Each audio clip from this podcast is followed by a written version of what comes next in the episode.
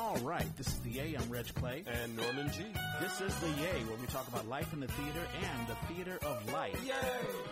We have a fantastic guest, a guest that uh, both of us admire, Jed Parsario. Hi. Hey, Jed, how's it going, man? It's going really well. It can be better. I have an upper back problem right now. Yeah. And thank you so much for coming out here. I said to myself, uh, if I knew I had a back problem, I would have said, hey, listen, I can't do it. Let's do it another time. But, uh, you know, you braved the elements and uh, came out here. I mean, like I said, I wasn't even going to brush my teeth. I was like, no one's going to see me or smell me. Yeah, yeah, exactly. That's the wonder of uh, radio and Oh, podcasting. we didn't tell you about the live video feed? yeah, the fake feed. You know, they have literally they have folks who tape their um, their laptops or desktop cameras because they don't trust. You know, they're folks who are and you know government conspiracy the- Right. conspiracy theorists who. Yeah, yeah. Yeah, I, s- I saw the light pop on my laptop last week, and I was like, "What?" I Uh-oh. immediately went through and started checking. What's open? What is this? yeah. So Jed, we know you from uh, Bindlestiff Studios, but you've also been working with a lot of other companies. You you are one of those actors who are always on the move. You're always being cast. Yeah, I'm trying. Yeah. well, you have tremendous energy. So what what are you doing these days? Right now, I'm on a two week break. Actually, one week. Uh, I start my teaching gig tomorrow, uh, Monday, Mm-hmm. uh, over in Palo Alto. But I recently just closed uh, the world premiere of Jessica Hagedorn's Gangster of Love at the Magic. Fantastic, the Magic Theater. Yeah. Cool. Norman, as I begin, how is your weekend? Also, we have to do a happy pre Mother's Day. I, I'm hoping we would touch on that too. Yeah, Exactly. um, in in the l- free time that I've had this week, some free time that I've had this week, I've been posting little pics. I love that Facebook gives us these memories because Yeah. know, Mother's Day in America is always a different. d- It's always Sunday, but it's a different date. Yeah. So all week, photos have been popping up of my family, friends, all these Mother Day things. I've just been like, yay, yay. Yeah, yeah. And, and it reminds me of a year ago where we talked extensively about Mother's Day. This is when we didn't have any guests. And so we talked about, you know, wonderful uh, things. And I sent my mom some flowers. She retired uh, recently. So Wow. she, and actually she, I thought that she would just relax, but now she's gotten into the teaching thing. I think teaching is one of those, I've noticed a lot of folks are taking teaching as a secondary job. I would call it a side gig or a side hustle, but, you know, some really take it seriously. They, and, uh, yeah. they want to do something and they've got knowledge and experience. Yeah, yeah, exactly. Yeah, I feel with Mother's Day, I feel like it's um, my mom is down in San Diego, Mm-hmm. and I have a stepmom down in L.A., and I'm not going down there. I'm I'm just not, and so you know, Mm-hmm. Well, you just came back from call. from, um, from I overseas, from yeah, France, but yeah, um, and I'm working, which is the other thing that's been happening this week.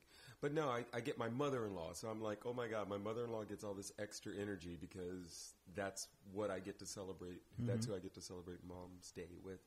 But yeah, um, Scapegoat is getting ready. We're going to tech. Uh, we go. We start doing some tech, I think, next week, mm-hmm. and then we're up. And my poor actors are like halfway off book, and I'm, you know me, I'm, I'm a director. Is like I'm not really concerned about you getting off book. I just want to make sure things are in place. You, Mm-hmm. This are is the this is at the playground, panicking. right? this is playground's Yeah. uh, New Works Festival, right. and Scapegoat is, and it's so funny because we've had the playwright in the room, which means we keep just making these little adjustments that make it mm-hmm. tighter and tighter. And then to talk about current events a little bit, mm-hmm. um, there are just things in the play that are reflective of current events Oh, cool. that weren't Yeah. when when he wrote the play. So, for instance, I'll give one away because when it happened, I was like, okay, well, that's just one thing. We're we're not going to worry about it. Mm-hmm. He opened it with a scene at a Starbucks, and a black woman was standing in line, and a white woman walked in and got in front of her. And when she tried to get her attention, she had to actually tap her because she paid her no mind. And um, suddenly the wh- white woman says, "You touched me!" Ah! And security comes and slams the black woman to the ground. Oh, oh yeah, Now, yeah, when yeah, he yeah. wrote when yeah. he wrote this scene, yeah. because the next scene says, "Oh, come on, that was a microaggression. That's no big deal." And suddenly, bam, we have it as national news, and it's just insane. And like, okay, um, so what was supposed to be a funny little scene about a almost minor thing Mm-hmm. now will have this resonance. Well, the latest one is um, the big video that's been going around. If you haven't seen it, Childish Gambino. Oh yeah. Oh yes, yes, yes, yes. Matter of fact, That- my, my sister Nikki went online because she listens to the Yay, and she was like, "I hope you guys talk about this." Oh my! We have to talk about it. Yeah, Holy AKA cow. Glover. I forget his first name. Uh, Donald. Donald Glover. Yeah, Donald Glover. Right, exactly. No relation to Danny. I have a lot of thoughts about this, Jed. Uh, but I wanted to ask Jed. I mean, Mm-hmm. Jed, uh, of course, for those who uh, can't see our live feed, psych. Um, Jed, you're Filipino. Um, Yes. Do you go through? Um, I mean, we've talked about Black Lives Matter all, all the time on here, and what Black people have to go through, black men. Yeah. But as a Filipino, do you deal with um, um, racism or, um, or or just prejudice? No, not as much as I see my black friends going through it. I remember maybe back in 2009, I rode. Uh, we were we took a small road trip. We were going up north. Me, my Mexican friend, and our black friend who was driving a nice car, mm-hmm. and we got pulled Oh, over the minute you say "nice car," mm-hmm. I for no reason. story is, We got pulled over for no reason, and I was so irate. I was like, "What the fuck?" And my black friend was just like, "Oh no, don't worry about it." I'm all like, "Are you kidding me?" Is mm. so this is so Yeah. this is what you go through. You just Right. get stopped because you're black and you're driving a nice car. You're taking the road trip, and you assume that that's what's going to happen. Right. You know? Because Yeah. how can a black person own that good of a good of a car? he right? was he was just so chill about it. And meanwhile, yeah, I, I I don't experience things to that extent. I've heard, I've experienced microaggressions. Mm-hmm. Yeah. Um, yeah, but never, never to that, never to that level. Yeah, isn't it amazing? I mean, we'll talk about this, but we've talked off mic about how it's sort of a I don't want to call it a white privilege, but it's a privilege to call the police. You know, right, it is. I was talking to a, uh, a coworker of mine, who also black, and she's like, "When's the last time you called the police on somebody because you were annoyed?" And I'm like, "Never." you know, I grew up. My dad would say, "Listen, you're a black boy. You're going to be annoyed through life. Deal with I it." I think I've done it once or twice, and when I was in the act of doing it, I was going, "This feels weird." Something in me is going, "Whoa, what? What are you Yeah. doing?" right, right. Did you guys see that video of the white woman in Lake Merritt?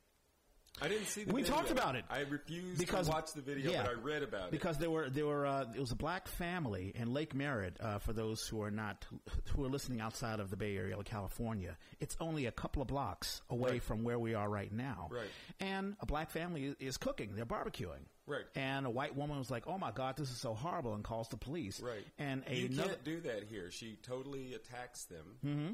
Um, in fact, other people walk over to try and intercede. She just escalates, Right. And then she calls the police. yeah, and one woman who tried to intercede took a video. I think it was two hour video following her. That's what you're talking about, Jed. Yeah. Yeah. Yeah. Mhm. Yeah. It was. I was like, I, I didn't know you can call the cops because someone is barbecuing in a lake. Right. Like that to me is ridiculous. Like you said, Right. like like you like Norman said about. I would never call the police for that because I feel like they'll laugh at my face. Right. They'll- They're just gonna say, deal with it or ask Right. them to leave.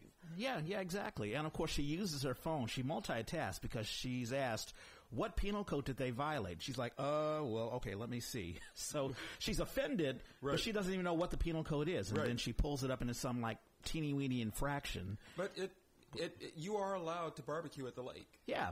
So when They're- the cops I think they're finally showed up, designated that's what areas they said. to do it. Yeah. Yeah, yeah, it's absolutely crazy. And of course, she cries in the end of this video because Yeah. she's like, "Oh my God, people are criticizing me and pointing their cameras at me, and I'm the victim. of Woe was me." How about you trying to disturb the peace of this black family who's not doing anything? They're just barbecuing Mm-hmm. What's after that a week Michael of Douglas movie? There's a Michael Douglas falling movie. down. Falling down. I love it when that he says at the end of it, he's like, "I'm the bad guy." Yeah. Like he's totally amazed at this. Right, right, exactly. And we were talking about how um, there, there's another video. There's a woman who was uh, thrown down by the cops, and uh, she was a black woman, and I think her top popped off or whatever. Oh right, yeah, yeah, They yanked on it. I watched that video. They Yeah. yanked on it. I was like, "What the hell?" right, right, exactly. So. A lot of crazy things, there, and of course, uh, there are tons of um, events that happened uh, this week. What Well, I the didn't ask you, video, how, go ahead, go ahead. That video, though, that video. Um, Are you talking about This Is America? Childish, this is America. Childish Gambino, so yeah. that's actually a line in the play at one point, and I was like, before Mm-hmm. that was just sort of somebody, you know, kind of pontificating, and that's what it was. now it's like, oh my God, there's going to be a chunk of the audience that is going to hear that and get lit, oh, and I'm like, well, yay that we're lighting people up, but no, this wasn't an intentional thing at all. It's just where we're at. Well, I yeah. heard the video. I heard about the video. Yeah. And people kept asking me, "Have you heard of Childish Gambino? Have you?" I'm like, just the name. I'm like, no. All right. And then I hear it's a rap. I'm like, no, not so. Not me. Not me. Not mine. Yeah. Um, but it kept making news. So finally, I was like, well, f- what the fuck is this? Let me watch. Yeah. And holy shit, what is it? Within five seconds or something, you're just like shocked. And then you stay shocked. You keep getting sucked into new images and Yeah. him. He is. He's infectious. He's amazing. So then I read about it some more. And then, uh, and one There's a of the best wonderful Atlantic analysis- article. I think there's an Atlantic article, another article that talks about it. yeah, breaks there's, it down. there's well, I didn't want to read a breakdown. What I loved was um, what's his name, Francis. Oh, Francis. Eh, he's a Scotsman, um, and he does a little video thing, um, and he's always talking about racism. He's always going off about it. And in this one, he's like, "This thing blew my mind." I mean, he said, "Did you see the first time you watched it? Did you see this?" And he shows the clip mm-hmm. where, in the middle of all this chaos, because the mm-hmm. thing keeps just becoming more and more chaotic, mm-hmm. in the middle of all this chaos, in the background, in the far background, a horse, white horse, rides through with death on it. Hmm. I'm like, no, I didn't. What? Wait a minute, huh? So I had to watch the video again because of that. But you can't begin to discuss the video Yeah. without discussing all the things that he seems to be referencing. And apparently, when he's asked about it, he just says, "I want to make good music. I just like to make a good song. I'm just looking to do this."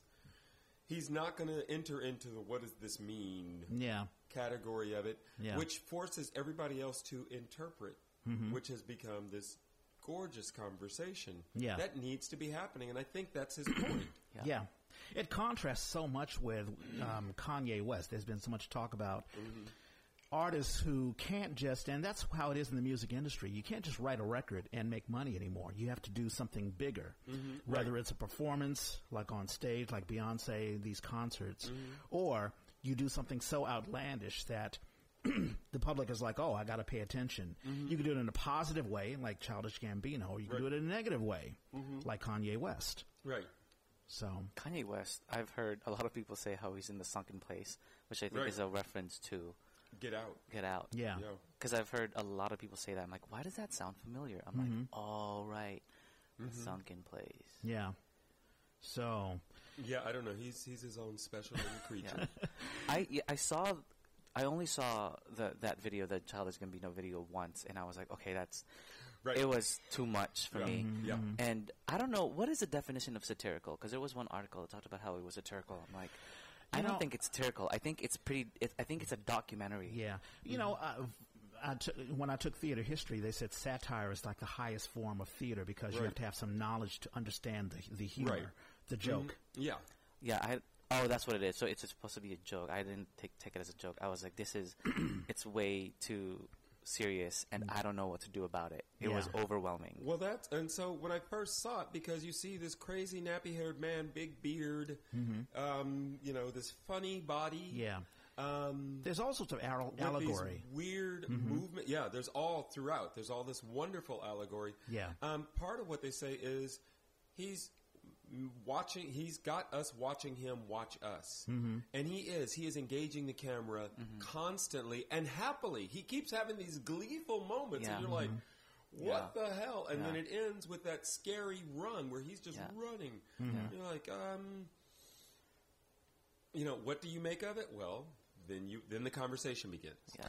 Right, exactly. You know, I um, I have mixed thoughts of it. I mean, I appreciate the effort because we do have to have to have a conversation about it. Mm-hmm. I wouldn't call it music, though. I mean, uh, it's it's one of those things where I remember listening to Stravinsky for the first time, and I'm mm-hmm. like, "Is this music? You know, this is, sounds like noise, but Right. it, it evokes an emotion, Right. And it, it draws into question, well, what is art? What is music? Mm-hmm. You know, what is the purpose? Right. Is it to make you dance? Is it to make you just mellow out and relax, or does it draw you focus? I think um, we have a, a piece of art that Childish Gambino gives us that makes us uncomfortable because we should feel uncomfortable. Well, then, so I wanted to know more about him because they say he's a comedian. Mm-hmm. He's an going to be Lando. Calrissian. Oh yeah. He's going. to Yeah. Yeah. Yeah. He's going to be in the next Star Wars. Yeah. Um, new Star Wars is starting, Right. isn't it? Ha- a solo. Basically, Yeah, they're Solo, redoing the story of. Han Solo. Yeah. Right. Um, so I wanted to know who is this guy? because I just thought I saw some crazy, almost Rasta looking dude. Who is he? So I start reading about him, and I'm like, oh my god. So then I pull up Atlanta, mm-hmm. and I watch the first two episodes. And again, it's not a story that engages me because part of what, as an artist, you're saying is, what is your message, and who is your audience that you're aiming your message at? Because mm-hmm. you can do anything you want to do, but if you don't make it accessible for your audience, even if you're trying to make them uncomfortable, if you don't make it accessible, then then it doesn't work. Then Yeah. you aren't succeeding. So I'm like, well, so wait a minute. He's an actor, so this is an act, and yeah, it is an act. So I see him in the show. It's hard to describe what the show is, and I read one description of it that said it's like he's telling black people's story, and he's not interpreting it for us. Does it doesn't it remind you of a 21st century version of Richard Wright's um, uh, Uncle Tom's Children, something like that, Him? Or, or at least Atlanta? I mean, I haven't seen I, I Atlanta, say, but I, Atlanta, I would say is is some of that in the same way the video is. It's showing Yeah. you all kinds of harsh stuff, but then it's giving you like this sort of pop. You know, anytime you've got group dancing Sure. going on, you sort of get almost Bollywood yeah, with it. Beyonce Um, does the same thing too. Yeah, well, Yeah. and he's pulling on that. He's pulling on all that. But where with those folks, that is just pure entertainment. With this, it's like, wait a minute, I just saw a disturbing thing, and now you've got a group of people dancing at me. Right. I'm confused. Mm-hmm. Um, no, what it, it's weird. It's like if you took Richard Wright and um, Everybody Hates Chris, Mm-hmm. Yeah, or yeah, that's right. Yeah. and put them together because he is kind of a black nerd, Right. But he's very much a product of this black society and our society, Mm-hmm. Yeah. And he's navigating it. And one of them, there was a wonderful joke where white dude that he knows, he's chatting with, and the guy says, "Oh, let me tell you the story." And he tells him a story, and the N word pops up in it, mm-hmm. and you can see him kind of flinch Mm-hmm. when it happens. White guy's oblivious, and he actually says it a few times. And when he walks away, there's a janitor, black janitor, and he says, "Excuse me, brother. Excuse me, brother. You know that guy? Yeah, yeah, yeah. Has he ever said the N word in front of you?" And he's like, "He better not. I put my foot up his ass." And that was the janitor saying it. Yeah. So later, at the end of the episode, he's hanging with his boys, mm-hmm. and the guy comes over to say hi to him. And he mm-hmm. says, "Oh, tell him that story you were telling me." And he tells the exact same story minus that word. Oh, interesting. And you see the guy sitting there just staring at him. Mm-hmm. Now, if you don't know what that's about, no, it is not impact for you. You are not going to get the explanation. If you do know what it's about, you just sit there go, damn. So I'm sitting there chuckling and laughing as I'm watching this thing going, I wish I could see this in a public arena. So that, yeah.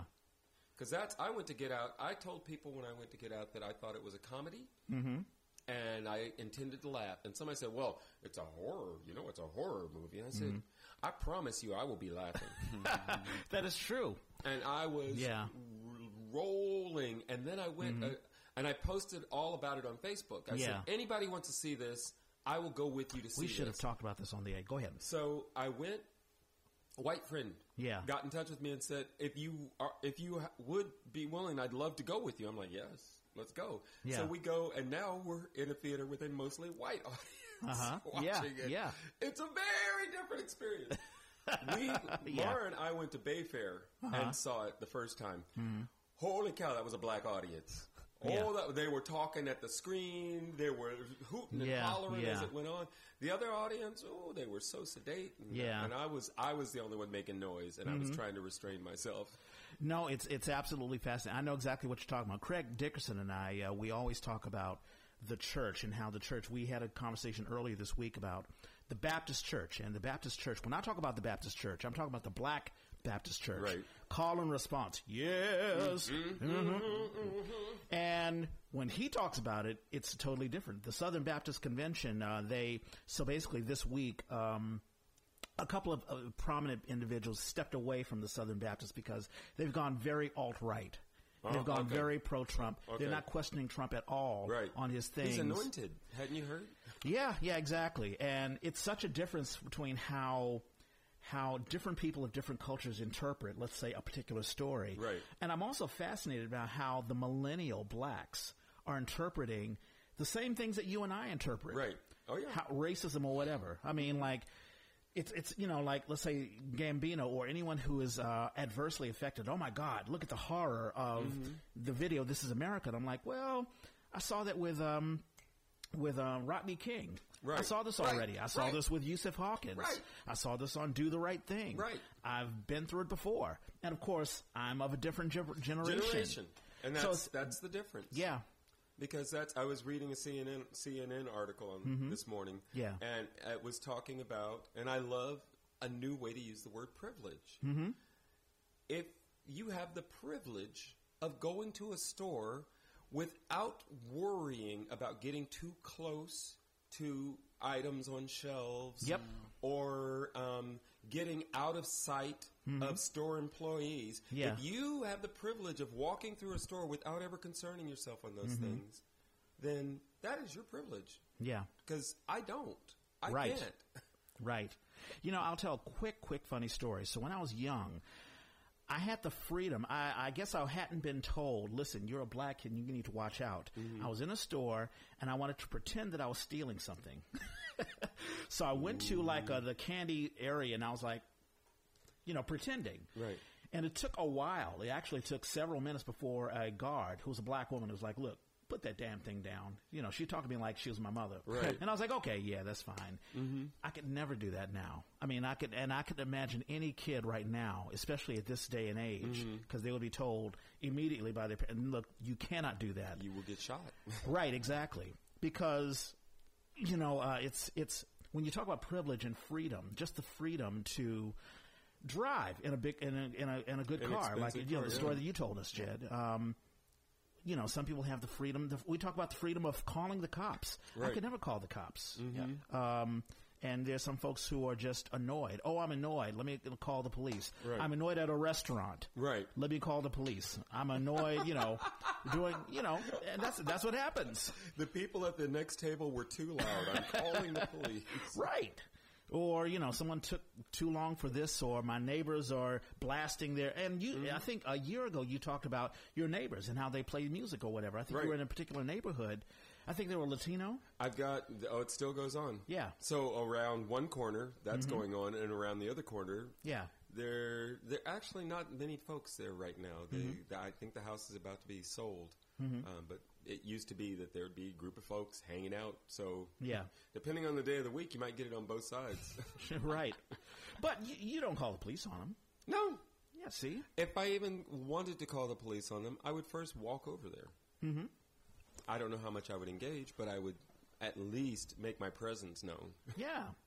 And I think that's the difference between a society or, you know, I guess liberals, the way we call ourselves, who, if we're annoyed or let's say someone from a different culture comes into our space or our existence or becomes our workmates or whatever, we are engaged by the difference and we say, hey, you know, let me find out what makes you different or whatever. Right. And others are annoyed by it because, you know, they are, they feel they That's have the not what I expected. Right, exactly. I paid good money to live here. You know, Mm-hmm.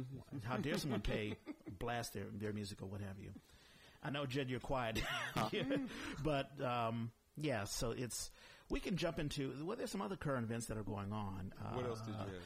Giuliani, Giuliani on Monday. Rumors I heard were not true, so he of course backtracked everything that he said That he last said. week. Yeah, which is hilarious. He's claiming the things that he said are rumors. on Tuesday, Trump. is this? Sorry. Giuliani, Rudy Giuliani, who's the Trump- who's said Trump's that, lawyer. Oh yeah, Trump knew about that, and he did pay the money for that. Stormy Specifically. Daniels, the Stormy Daniels thing. He said all that, and then yeah, Mm-hmm. less than a week later, he comes back and says, "Well, these rumors that people are talking about that I said this is like Yeah.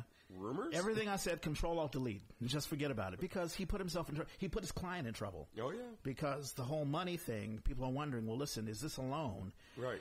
If this happened, if you paid Stormy Daniels on October of 2016, while the election was going on, Yep. and Trump didn't reimburse you, that's a loan, Yeah.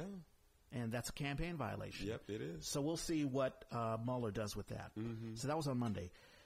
Trump pulls out of the Iran deal. Oh my lord. We've yes. made more enemies. Yes. And immediate, uh, almost after that, Iran and Israel exchanged missile attacks. Right. You probably heard about that. Yeah. Yeah. Just in the last day or so. Yeah. And then we have uh, Kelly Sadler, who is a White House aide, basically saying, "Oh, you know, John because McCain. Mc- yeah, well, he's Oh. going to be dead anyway because John McCain is fighting the the appointment Cancer. of." yeah. Um, oh right. Of um. Oh geez, what's her name? I- I can't Sarah- remember her name. Sarah. Um, The CIA. Yeah, there's a woman who's trying to be the new CIA director, and McCain is like, "Listen, I'm not voting for her." Right. And Sadler, who's this White House aide, this uh, blue-eyed blonde white woman, was like, "Oh, well, he's going to die anyway." Right. Doesn't matter what he Yeah. said because he's going to die. And today, Sarah Huckabee Sanders, the press secretary, doesn't berate, berate her, but berates the leaker. right. Keep keep your mouth shut. Right. keep whatever's inside. It was just horrible. What, Jed, what do you think about um, the Trump administration? I mean, were you shocked that he? Oh my god. I mean, do you have any any words other than I How not do, you, how do you deal with it? How do you stay sane? I don't go on Facebook and read news anymore. Mm-hmm. I I don't I can't even really I used to like listening to NPR. Yeah, Um, but now I find myself actually when they're talking about this stuff, Right. I just switch over, which Yeah. is probably not helpful for society for where I think we need to be Mm-hmm. but because I'm of folks are- actively I'm actively ignoring it because it's Mhm. just it's too much. I just. I just I don't know how to channel it, but then I just get angry Right. and yeah, and it's just not for me. It, it's it's not healthy, Mhm. and right. I think now with the kind of work that I'm doing, I I want to engage more with the community and have civil Mhm. civil conversation, Mm-hmm. um, debate or and, and Yeah. dialogue between the people that are coming to watch the plays that I'm doing. Mm-hmm. Um, because uh, I'm I'm lucky enough. I didn't. I, I said this. uh, Maybe I wrote it down a year and a half ago about what kind of work I want to do, Mm-hmm. and because of what happened in the election when right. when the orange thing got elected, I was like, okay, I need to really marry my social activism with my art, Mm-hmm. and then I get cast in three shows that has something to do with with the stories of people of color or from a Oh. viewpoint. So like my next show at Shotgun is called White. It's I already know it's going to be controversial. I was so close to hitting you up, Norm, Mm-hmm. and uh, and uh, oh my God, I'm I'm I'm forgetting names. Oh. Oh, how can I forget the great Margo Hall Oh. about what you guys would think of the script? Mm-hmm. Because I accepted the role, but there was something with that script that made me go, ooh. Yeah.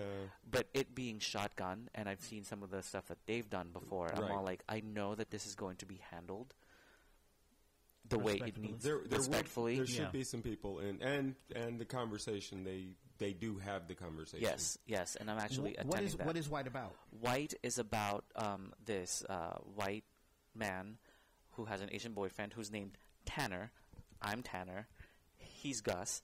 Uh, he's a fine artist. He gets rejected um, b- by an art exhibit or a, a, an art house because Mhm. what they what what they're trying to push for during this time or during the time of the play is um, uh, uh, fine artists, uh, people of color, fine Mhm, artists Mhm. and then he goes off about like th- well then where's the meritocracy and all that you know like it should be this it should be that and my character tells him like look you the people that's in in the exhibit right now haven't had the opportunities you've had because they're not white Sure. so it's time for them to shine Mhm. and No, then he yeah. finds and then he befriends one of my friends who's a black actress who who she talks white she doesn't talk she's not she's not the stereotypical I guess a conservative black. yes Yeah.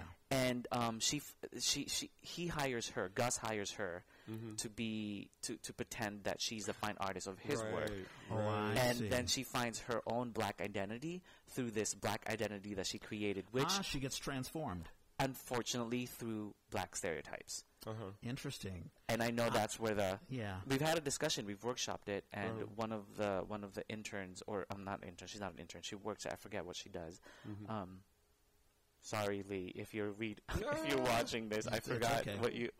Um, um, but anyway, yeah, she Lee didn't like it because of that fact, and that was the unspoken thing that I thought I couldn't speak on because I'm not black. Mhm. So I thanked her after the workshop. I'm like, thank you for saying that because I I didn't feel like I had the space Mhm. to do say you, that. Do you think the premise of, of, of, of it, I guess the purpose is to show, um, I don't know, white privilege or whatever, or let's say a white individual who wants to be an artist, but who wants the same privilege or at least the same, it's almost like affirmative action, but reverse, or, or, That's what they call it. Yeah. yeah.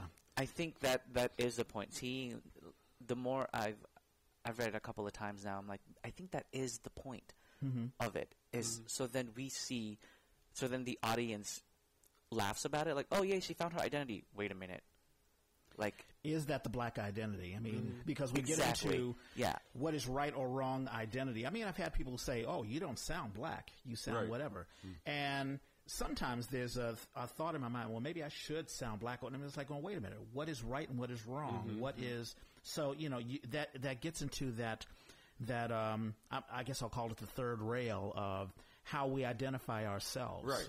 And, Well, and how we allow other people to identify us. Exactly. Because I really quickly got to the point. I've done it with age, but I do it with race too, Mm-hmm. where somebody says that, and I'm like, "See this face? Yeah. Hear the words coming out of my mouth? This is how black people sound. Because Right. Mm-hmm. you're looking at a black person. This is how I sound. Right. Because people say that with age all the time too. You don't look your age. I'm like. You might want to get your eyes fixed because this is how Right. that looks. Oh, I don't. Yeah, I mean, age. Age isn't so much of a third rail thing. Everyone wants to be told, "Oh, you look don't, younger," don't or talk whatever. to a woman and say that. right. But race definitely. I mean, I've had Mm-hmm. there was one girlfriend. I talked to her mom on the phone. She's like, "Oh, she's dating white people now." right. Before she even saw me, Mm-hmm. um, and of course I could be offended. It's like, wait a minute, are you saying black people sound stupid or whatever? She's black, by the way, right Uh, Haitian right. American. but right but they have we have these images Right. and in terms of working on it in art what are you portraying and what is the purpose of what you're portraying and that's that's where that challenge comes in that's where the conversation starts Yeah. Yeah. hopefully I recently had to deal with that over at the Magic. There was a white man that thought um, he said, "I," and I quote, um, "I didn't care much for the first half because why couldn't the family have immigrated from, I don't know, the Midwest, Ohio or Nebraska or something? Because they didn't really f- bring their culture into it, it being America. This is an older white man, Right. And then there's me, Lisa. There's, there's Lisa, who plays Tito Feli, and then there's Sean San Jose. Mm-hmm. And I'm thinking in my head, see, this is privilege right here.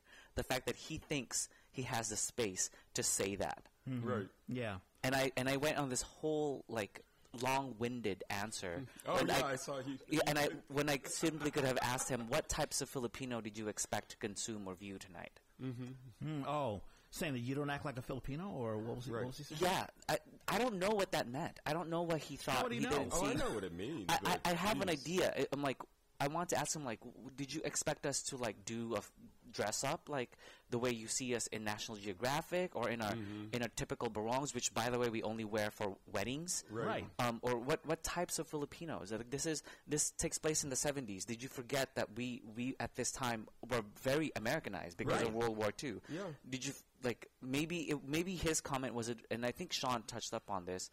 Um, I think his view. I, I think he was confused because he saw his own culture through another right through another ethnicity because Yeah. that, that this is what happens when you colonize and this is what happens when a culture is gentrified or when it's taken sure. over by another. Yeah, and you sometimes it's assimilation. Yeah. especially if you completely divorce yourself of your own personal culture. I feel like that's where the conversation is fruitful right now is reflecting something to somebody in a way that makes them question. Yeah.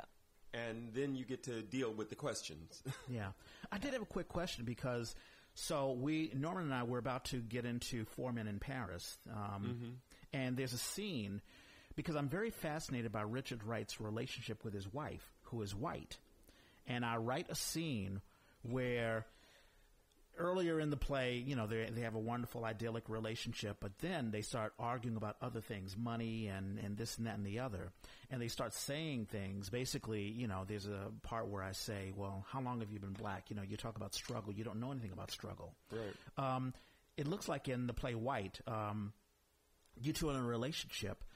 But is there something within the script that talks about, I guess, just how the relationship is and how it deals with cultural diversity? You know, aside Yes. from the whole. Yeah. So Oh, the answer yeah. is yes. yes. Hashtag cultural tourism is Yes. mentioned. Oh, And Ah. it- it's, Funny. and it's in one of I think I say it. Yes, I. No, he says it. Yes. And asks Gus tells asks Tanner, "Do you think I, I I'm a so uh, I'm a cultural tourist?" Mm-hmm.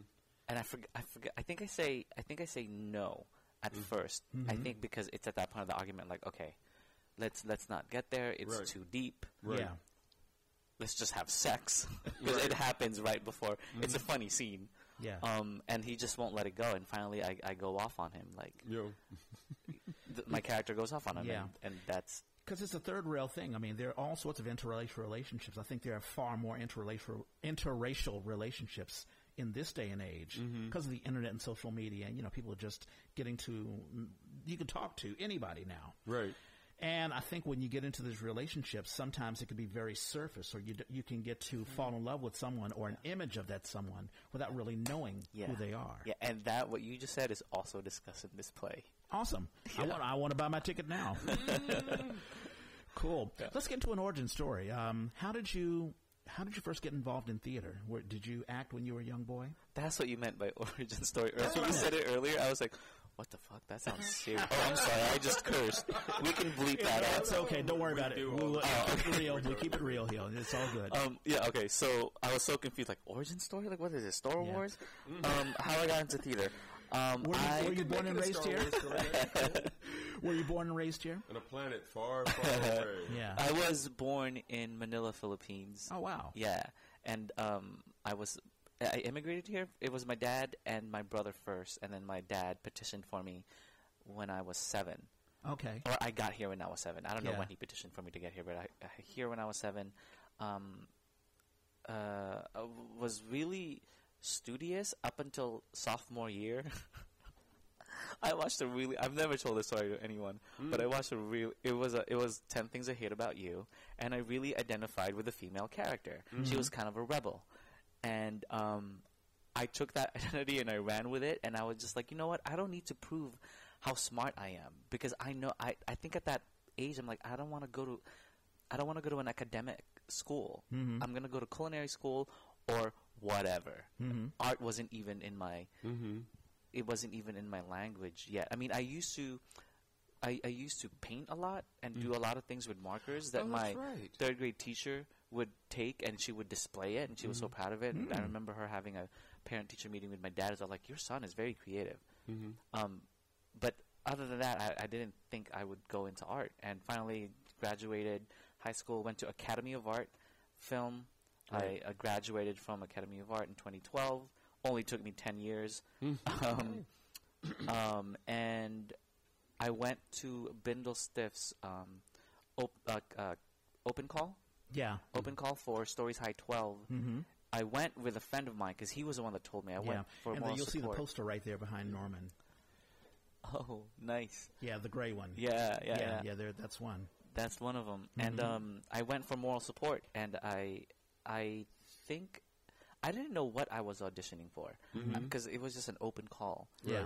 Um, and then when I saw what they wanted me to, who they wanted me to play, I got super excited. I remember yelling in my room, and I was like, "Oh, I get to play Jose Rizal. Yeah, he's a Filipino. that. That's right. That, was- that. that, was, that was the best uh, one. That was the very last uh, because they're a series It was of one gorgeous. acts. Yeah. And yeah. I've, I've always wanted them to do something more with that. That yeah, was, Ig- that was Iggy Zu- such a Igna- gorgeous story. Ignacio Zueta, who's also part of SF Playground. Oh, that's right. Yeah. yeah. Was that really your first role? That was my very first role ever. Anything. That's amazing. acting. You were Um, fantastic in He that. was. Thank you. Yeah. But I I, remember. I, that's when I met you. I was like, dude, I, yeah, I need Yeah. your information. Yeah. yeah, that was my first one ever. I mean, I, I did take some acting classes because I that I caught the acting bug towards the end of my sophomore year Mm-hmm. um, at Academy of Art, and um, I started taking a lot of art electives. Mhm. I mean, I, we needed to take art, which is kind of crazy because you're already at an art school. Right. We need to take an elective, and all the electives I took chose was acting to the point where I actually just stopped taking my core classes that goes towards my credits and just stayed, started taking acting classes. And finally, my advisor said, "You know, you can't." Um, this can't isn't graduate." you can't graduate if you keep doing this. I'm like, why not? I'm, I'm still going to class. And she said, no, but your your your your major is editing, not acting. I'm like, Right. oh, so I think I got up to like acting 2 Mm-hmm. Um, so that's th- that's the training that that that that I've got, and then I, I, I did Jose Rizal.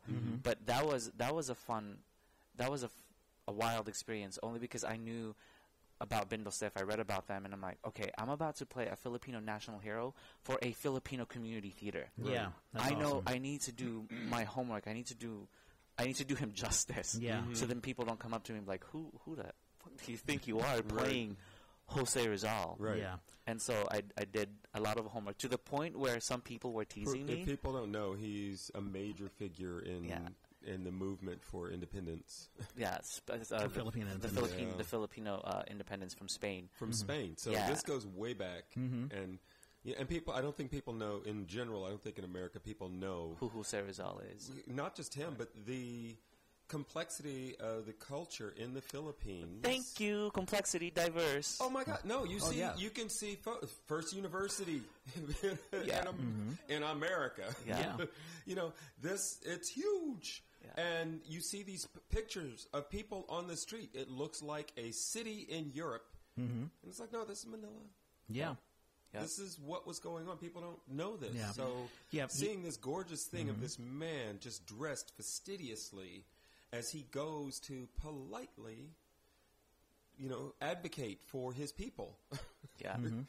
That's right. I'm remembering it because you were he Rizal was uh, he was imprisoned. Yeah. Yeah. And he was interrogated. Yeah. And that's what the scene was all about. That's right. I remember Yeah. that now. Yeah. well, it was like a dream, right? That he was on the ship. It was he, he. Yeah, he had a. He was sick, and the whole scene was actually a dream. Yeah. Um, but that was my first. So that's that's the origin story. That was my very first. Um, Yeah, and I, and I wanted to because that was my first time working with Bindlestiff as well, and they had just opened up their stage. Yeah. And Their it was new one- stage. their new stage, I should say. Yeah, of course, they've been around for years and years and years. As a matter of fact, you Norman, you hooked me up with Alan, Alan Kismorio, because Oh. that's how I worked. I got my first acting job at Bindlestiff th- from Oh, there. Okay. And um, but no, it's just wonderful energy. I mean, you know, they everyone was happy being in the new stage. Unfortunately, uh, E uh, he passed away, um, and you know they have a shrine there. E was a uh, an actor, a, uh, a producer, a creative uh, at Bindlestiff, and um, so he passed away during the uh, the show. I think he Oh, died in wow. his sleep. Yeah, it was very very sad. But the energy, everyone's working together. I mean, it's like theater. And we talk about how Mm-hmm. theater was in the 90s in the Bay Area or whatever. And I got the sense Bindlestiff had that energy. Yeah. I don't know if it still has the energy now because people have moved on. People are going on, working on different projects things, or whatever. Mm-hmm. These things have to evolve. So they either have to find a way to grow to continue, Mm-hmm.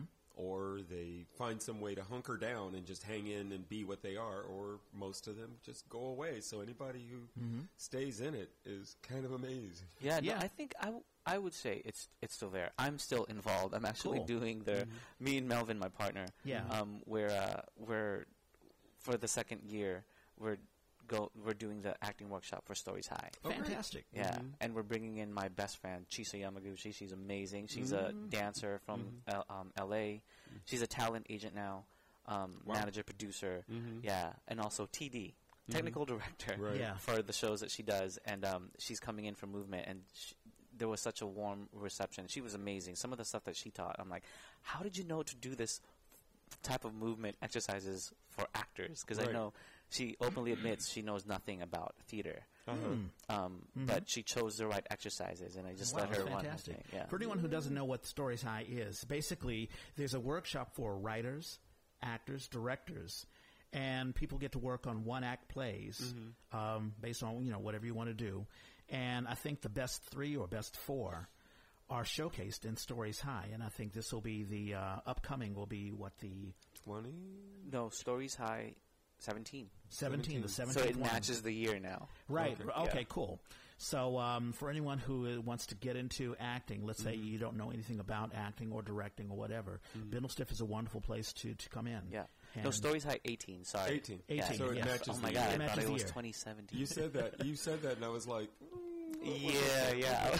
Yeah. Now I'm curious because you were talking about uh, three shows. So the Magic, Shotgun. What was the other company that you worked with where you were doing a show that you felt had some social activist resonance? Oh, um, oh, it was for um, Santa Clara University's um, uh, educational tour of. Um, oh my God, I'm terrible. ah, I'm forgetting the name of the play. it happens. It happens. Also, I have back problems, so It's okay. that's my Is it a excuse. class? Is it a classic play? But what was the play? Yeah. It's by um, Dr. Luis Jimenez, and it's called. It's called. It's supposed to be called um, Cajas de Cartons, but in America, like if you say Caja- Cajas de Cartons, like um, uh, uh, Mexican migrants know exactly the book that you're talking about. But in English, it was called not Mariposa. That was his third one. um, the circuit. It was called the circuit, and it was about the the Mexican migrant workers Oh, okay. in Central California, Right. um, and it was called the circuit because then they would have to basically um, go from one farm to another, which Oh, then became yeah, the just circuit. like a circuit. Yeah. now, were you playing Filipino I was not. field worker? You were no, playing Mexican? I was playing. I was part of the family. I played the older brother, Okay. the older short brother. It's, it's something that we talk about a lot. It's like, Jed, how many ethnicities have you played this year? yeah. Yeah. I'm actually really lucky compared to my friends in New York who Mm-hmm. are Filipino, and their their their their careers are much older than mine, um, and they have yet to play a Filipino, or Oh, they played right? it once. Where I'm like, really, I I have gotten Well, you're in amazing this opportunities. Yeah, yeah. like Yeah. I really, we really are lucky here in the Bay Area in terms of um, i- if you're a, a, a, a- a person of color, an Yeah. actor who's a person of color, you get to play Mm-hmm. um, your ethnicity. You get to play. You get to play your ancestors' It- history. yeah, it is rather sad that when I watch TV or the movies or whatever, I don't see any Filipino uh, that you know of. that I know of, or who's Right. playing a Philippine Right. character. That's what I mean. my yeah Right. my yeah oh that's true yes yes Yeah. that's very true my oh, my tip through to people who get confused what a Filipino is or don't know what a Filipino Filipino looks like or can't identify Mm-hmm. I'm like if they look Asian but they have a Spanish last name Yeah. they're 100% Filipino yep, yep, absolutely. that's the easiest way to tell I have another podcast, I'm an American too, where I talk of people who are not from America to get their aspect of American life. And one guest that I had, uh, Joanna Lorenzano, uh, and who's Philippine, who's married to a good friend of mine, Brant, Brant Blauer. And she talked about her experiences being in America and going through the shell shock, but also, I mean, if you're from the Philippines, you sort of have um, it, it's not like being brought up in like a China or or you know you're not isolated. You uh, uh, did you have a lot of um, American experience? I mean, did you watch a lot of television and that sort of stuff? absolutely I Yeah. mean not not absolutely I was brought up in a province in a barrio so Mm-hmm. small town in a province um, but the Philippines has always felt like an extension of American culture. Yeah. And I think that's it takes people by surprise. Um, people who don't know where the Philippines is, or when they go to the Philippines and they go to a restaurant, everyone speaks English. Mm-hmm. Yeah, I mean, everyone I, speaks I've watched Eat Bulaga. I've watched SIP, and cause I, had, Yes. I had a Philippine girlfriend. Remember Sure. back when we did Richard Wright? Oh, right, I had yeah, uh, yeah. Melody. Yeah. Yeah. and I was like, wow. They they sing hip hop, they sing you know Yes. Oh, rap, yeah. and they, you know they've indulged. I mean, they they still hold on to their own The culture. Journey singer is Yeah. Filipino, right? Yeah. that's right. The newest Journey singer. Yeah, which isn't that new now. I mean, the guy's probably He's been in around for a role while. like a decade. sounds Yeah, just like Steve Perry. now, yeah. right? yeah, something like that is. yeah, yeah. about ten years. Mm-hmm. yeah. So, did you go through a bit? Did you go through any of us uh, shelter shock or culture shock when you came to America? Were there things that you were like, "Oh, wow, this is different"? I hadn't realized. I think, I think being that young, being 7 Mm-hmm. uh, I don't think I was culture shocked. I think I was more probably just amazed and thought it was really cool how the freeways were so clean Right. and how wide the lanes are and Yeah. that oh people I remember thinking that like crossing the Bay Bridge that was the first thought I had was wow people are actually staying within the lines because in the Philippines Yeah. I don't even know why they waste money on like lining up lanes. yeah lining up the lanes like they crazy drivers, huh? they don't follow it Yeah. they don't follow it every anyone you you have you been any of you guys been to the Philippines No. it's it's it's scary. If, I dare you, if you ever have the chance to go to the Philippines, I dare you to ride in the front seat of a taxi cab Oh. and not not not scream or yell or hold on to your balls or the oh shit handles because Yeah. it's it's scary. Wow. Like everything is just a suggestion. Oh, there's a red light, but no one's coming. I'm just gonna go for it. Yeah, yeah. Yeah. Wow. when you talk about studying theater at the um, Academy the, of- uh, the Academy Academy of of Arts, yeah. what type of what sort of techniques did you, uh, you Who are guys learn? teachers? I'm curious. Andrew Hurteau. Yay. I remember, and I, oh, I, I still want to see him on stage. He was such, I, I really liked him. Yeah. I remember, yeah, I really liked him. He was, He's an intense ass teacher, and I, I worked with him in a program where he kept having to take time off. Eventually, he had to drop out of the program because he kept working as an actor, and it was like, yay! But every time he was in the room, it was just like, bam! This electricity, this storm yeah, came he- into the room, and I really I like that about him. Um, there was also Melissa Gray, Mm. um, Karen Karen Hurst, who I've seen at the Shelton. Mm-hmm. Um, those are the teachers that I remember. I, Mhm. I'm sorry, Academy of Art teachers, if I've forgotten that you taught me Ah, acting. The techniques, though, um, Like, did you guys learn about beats? Did you, was Yes, it Meisner so technique? Go ahead. beats. So I learned I learned about beats and how to break down a script. um, uh, I think we did. I think we did Meisner for a little bit with Melissa Gray, mhm. um, and then we also did um, Alexander. At the time, I didn't know that's what that was what we was being taught because Mhm. it wasn't identified. Right. Yeah. But then then we've I've done I've went to a couple of workshops. I'm like, oh, this is Alexander. Mhm. Awesome! I've done this before. Right. Mhm. That's Um, right. You did a big workshop, right? Didn't you just go do a, not just, but didn't you? Do Oh something? yeah, at the um, I went to the f- the amazing Shakespearean Company one month long intensive Mhm. in Lenox. It was beautiful. It was really beautiful, and the teachers are wizards. Mhm. They are they are they are um, they they they're all amazing. Like they, Mhm. I remember do you so you you go in there and you come in with a monologue and a sonnet, and um, day one of basics class. Um, it lasts for a week Mhm. and you're just standing there and two or at least two at least one teacher is going to be adjusting where your head is where you're like feeling your, or touching you on like on your stomach or touching Mm. your pelvis and touching your knees and making sure that you're relaxed they're constantly like mu- Mhm. touching your cheeks to make sure that your jaws are relaxed while you're going through your monologue and and they're just so able to identify Uh-huh. what it is that you're holding on to. Like I remember I made this choice with my hand the first time I did uh, the first run through of my monologue. Yeah. Claudio for Measure for Measure. I held my hands in like towards my heart, and then one of the teachers asked me, "What's what's this? Why are you doing that with your hands?" And I said, "I don't know. It, it feels it feels safe." Mm-hmm. Um, and then he just asked me, "I wonder what happens if you have your palms face us and you put it by your legs." Mhm. and and it just changed the monologue. It it changed it, but I I, I allowed it. I allowed the monologue to change and Yeah, and drop yeah. everything that I've created for it, all the micro beats and et cetera, et cetera. Mhm. I just dropped it and I allowed that simple movement of my hands facing the audience. Yeah. It was amazing. Yeah, I've never heard, uh, you know, uh, when I went to Circle in the Square, they talked about how you can hold emotions Right. within your muscles. You do. Oh yeah. God, Oh, yeah. yes. Oh yeah. Yeah. I remember uh, we did we did a lot of um uh I don't know what the technique is now, but we there was we spent three hours, close to three hours, on the ground just breathing and Oh, going. yeah, oh, it's about this. it's it's Linklater. Linklater, Hello, it's yeah. Linklater, and we're just going, haha. Yeah. I- I've done that. Yeah. Oh, I Uh, love, yeah. I love Linklater. and I was one of the handful of students who who felt the need to throw up.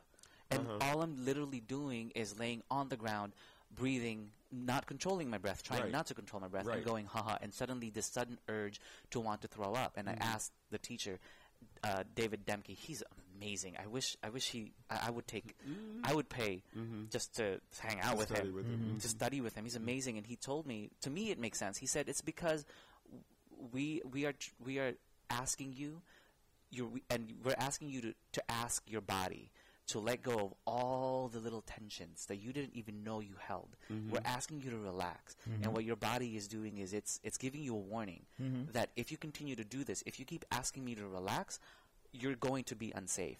You're going to feel emotions. You're going Right. Yes. it's it's it's just how our nervous system has Yeah. worked and and that simple work and I think Yeah. I think it it I'm hoping that that that work that training with them is showing up on stage now I and Yay. not I hope I know it does because Yeah. there are certain moments when all I do is in the scene Mm-hmm. or when I'm not in the scene but I'm, I'm I don't have the dialogue I just Yeah. remind myself to allow gravity to hold me and how I stand Mhm. yes. and then suddenly I'm not thinking about my lines anymore. But the Mhm. minute I hear my cue line, it's like Mhm. I'm on it. And those are Right. the days Yeah. where I'm all like, wow, I Well, didn't th- even well, make a that's, conscious that's the choice. spontaneity. That that's fantastic. Yeah. I also wanted to add, if you've had trauma in your life, especially Right. earlier in your life, Yeah. you're more likely to have tension because that's the thing that protects you. Yeah. I, I had a need to let girlfriend when. I was doing the training, and um, she would just sob uncontrollably. Well, in the first few classes, you know, the first time it happened, the teacher like stopped, acknowledged what was going on or what might be going on for her, had her sit down, bend over, breathe. Um, after a while, after a few classes, because it kept happening, she would just have her just go sit mm-hmm. while they continued class. Yeah. And eventually she was asked to leave because she just had so much stuff that was coming up that she mm-hmm. could never get past. Unfortunately, some people get into theater to work out their own issues, or sometimes yeah. you don't even know you have issues right, until yeah. you hit a moment. Oh yeah, there's an emotional moment. Mm-hmm. Let's say the character has it, but you really have it yourself. Yeah. You didn't know you have it. Yeah, and all of a sudden, boom. That's what I. That's what I've been telling people, and I think it. Hopefully, it doesn't turn people off from Shakespeare and Company, but it was thirty, maybe even twenty percent Shakespeare or acting technique, mm-hmm. and 70 or 80% is self actualization. Uh-huh. Um, I, I didn't go there for therapy. I didn't right. know I had that much anger stored in my little mm-hmm. body. But it was the first time where even I was caught off guard at how big I sounded yeah. Mm-hmm. and how roarish my voice can be yeah. without actual. I remember thinking that in class when I started yelling um, because they had asked me to say something to a person. Mm-hmm um, that was not in the room. I said, "What would you say to this person if they were in the room?" And I just went off. And I remember thinking, being scared, like, "Ah, fuck, I fucked up my voice. I know I did." Mm-hmm. But getting out of that class and the next day, I was so careful. And I'm like, "No, my voice doesn't hurt. Right. Like, what the hell did my body do? Because mm-hmm. I've learned some really bad techniques before sure, I went sure, there. Where do. after a week of rehearsal for Kano and Abe, mm-hmm. I remember opening week um, my voice was gone. Right. I didn't have my voice was gone. It was shot because mm-hmm. I was mm-hmm. yelling a lot. Mm-hmm. Yeah. But then now, um, working at Magic, and I I yell. There's a scene where I go off. Yeah. And my voice every time I do it, I get I get nervous, and mm-hmm. then no, my, my, voice is. I just remind myself to keep my throat open and mm-hmm. s- use my mouth resonators, etc. And I'm like, no, it's it's fine. Yeah. It's still mm-hmm. okay. It's actually the drinking after the show that fucks my voice up. no, no. I mean, I think that you're because you're one of those actors, and I've seen you on stage where you're very aware of yourself. Mm-hmm. There are a lot of actors they latch onto a scene or whatever. They they latch onto, let's say, their their cliche, you know, whatever they right, do, right, and that becomes their character from the beginning of the show to the end. Mm. But I, I think you always check in with yourself and with your body, and of course working with you know your partner and mm-hmm. and uh, just it's it's a sort of spontaneity that you have to have to sort of always be alive on stage. Yeah, and I'm because of that training. Um, Shakespeare and Company should uh, should pay me for talking so much about them. they should. I'm just kidding. I love yeah. you guys. No, um, no uh, because of that training, now I'm really, really now, just now, starting to realize what it really means to live or be spontaneous or be responsive sure. on stage. Yeah. Mm-hmm. And I love those moments where even I'm surprised that I said it that way. Mm-hmm. mm-hmm. And then I get to dissect it after the show like, why did I say it that way? Mm-hmm. It's it that's the fun part for me now. Mm-hmm. And yeah. I mean they don't happen all the time. Right. But when they do, I I it's I don't know, it's it's it's it's amazing. It's one of those things that I think as an actor I know for myself that that's something that I that I strive for mm-hmm. is that to breathe on stage and to react truthfully without any form mm. of, oh, I heard that because I heard it that way. Now I'm mm. going to react this way. You know, when you make that sure. conscious right, choice right. of how you're going to react. Yes. Yeah. Um, I used to like those moments, but now I'm like, ugh. Right. Stop thinking. Let, right, let go, let go. Yeah. I um, I'm directing Scapegoat right now, and and we're at the place where there's a. I don't. I've gotten to the point as a director where I don't want to do long note sessions anymore. I just don't know that it's useful. So we had done the day before we had done a long, no, not long, thirty maybe thirty minutes of notes, and I was like, okay, you know that that was kind of enough. Let's get back on our feet. We sat down the next rehearsal, and they were like, "Did you have other notes? We only got this far through the script." And I was like, "Yeah, I flipped through the rest of them. I didn't feel like there was a." They're like, "Well, we would love any notes." And I'm like, "Okay, let me give you more notes." So here are the notes, mm-hmm. and I got to one note and it really was that there's a wonderful sort of instinctual thing that's happening in this moment. And my note really is just that is the place, that is the direction that we want this to go. So I'm telling you, I'm just trying to reflect back to you that that is the shape that is really nice. And I'm not asking you to freeze it, and I'm not asking you to even aim for it.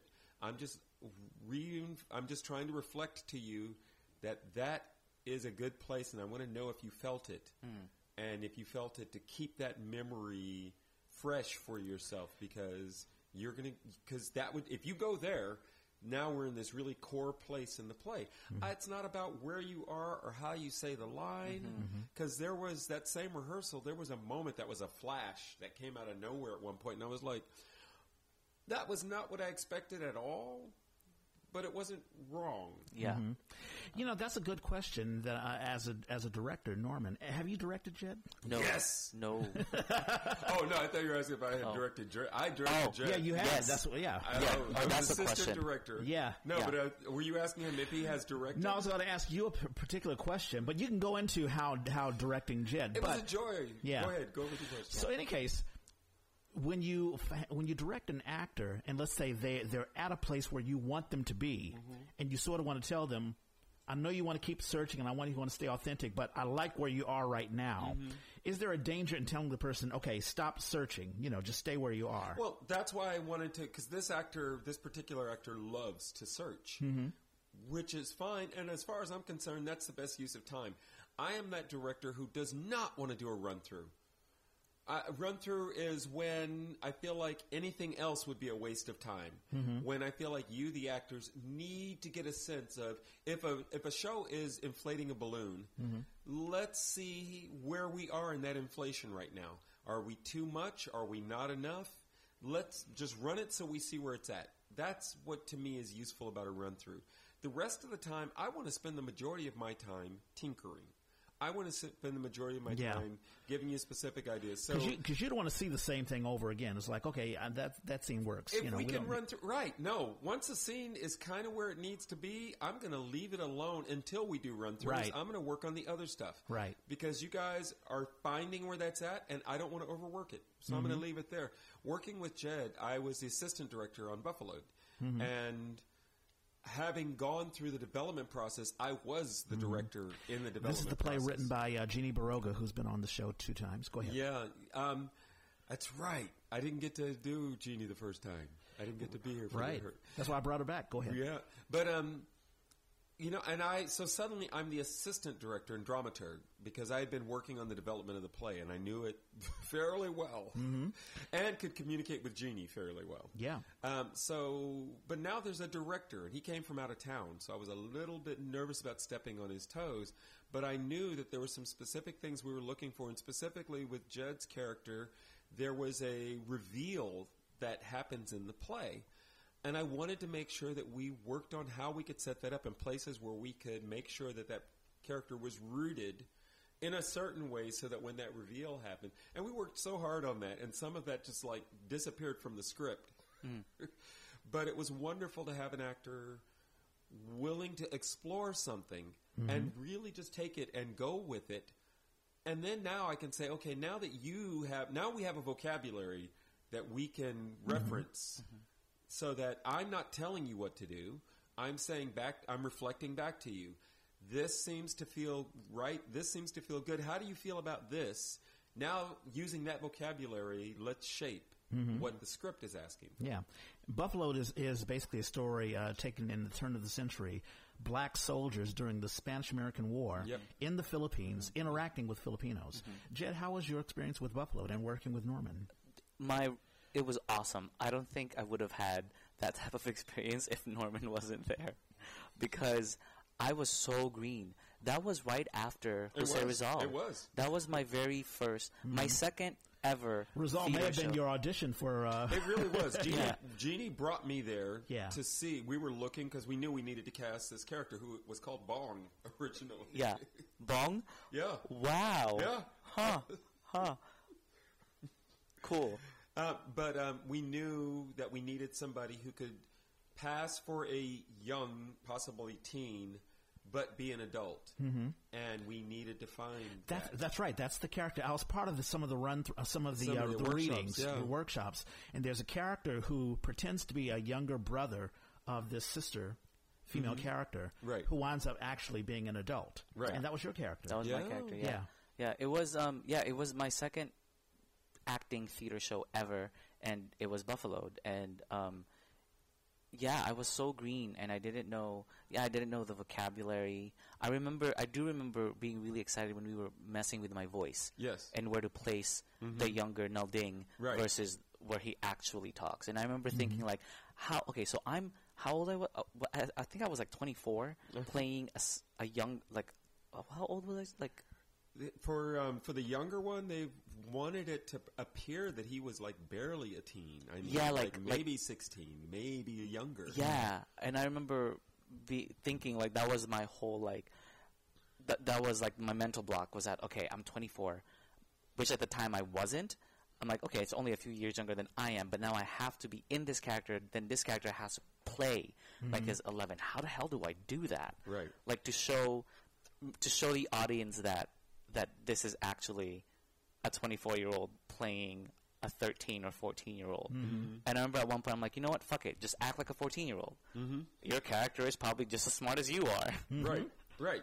There you go. Just less Yeah. experience. Yeah. yeah. yeah. But it, it must have been a fantastic experience. I know we're hitting the one hour mark, so Yeah, we can uh, wrap it up. Yeah, Um, I actually. go ahead. Sorry, It's I okay. actually have to go because I have my chiropractor appointment at 1.30. Does Okay. that mess you guys up? no, no, no. We're going to close it up right now. Perfect. yeah. Uh, she want to do shout outs? Uh, birthdays. Uh, Regina Saisi is a uh, improviser in the Bay Area.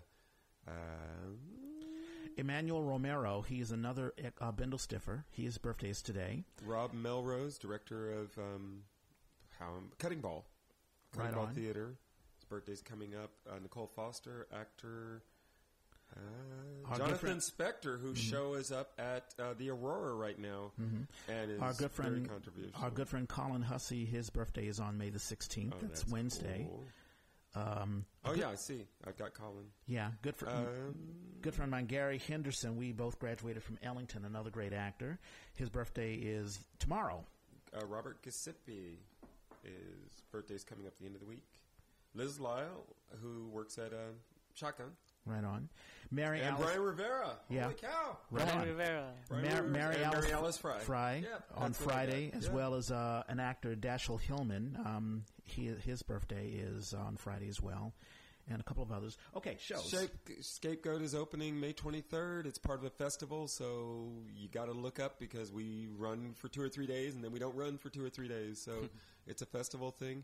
Uh, Elizabeth Carter's in the show at the Aurora, Rock on. Elizabeth. which is doing very well, and I'm I'm sure there are other ones. I, oh, and um, and Ubuntu is about to open uh, Top Dog Underdog. Oh, okay, we'll talk about that. Yeah. Uh, Arabian Shakespeare Festival, All the Shah's Men, May the 3rd through May the 20th. Theater First, Waafrika at Live Oak Theater. That was the other one I should have mentioned. Yes. Uh, Janae Simon, she is uh, in that. Playground, well, we talked about that. Yeah. Um, Central Works, Palace Wreckers, Khary Moye is in that. oh, that's right. That opens uh, today, ends uh, June 17th. Central, uh, yeah, I talked about that. And Golden Thread Fairy Tale Players uh, are Crystal Oh, Brown. Yes. Uh, she is in that as well. And uh, Jed? Anything you want to promote? Yes, uh, White. It'll open uh, July 13.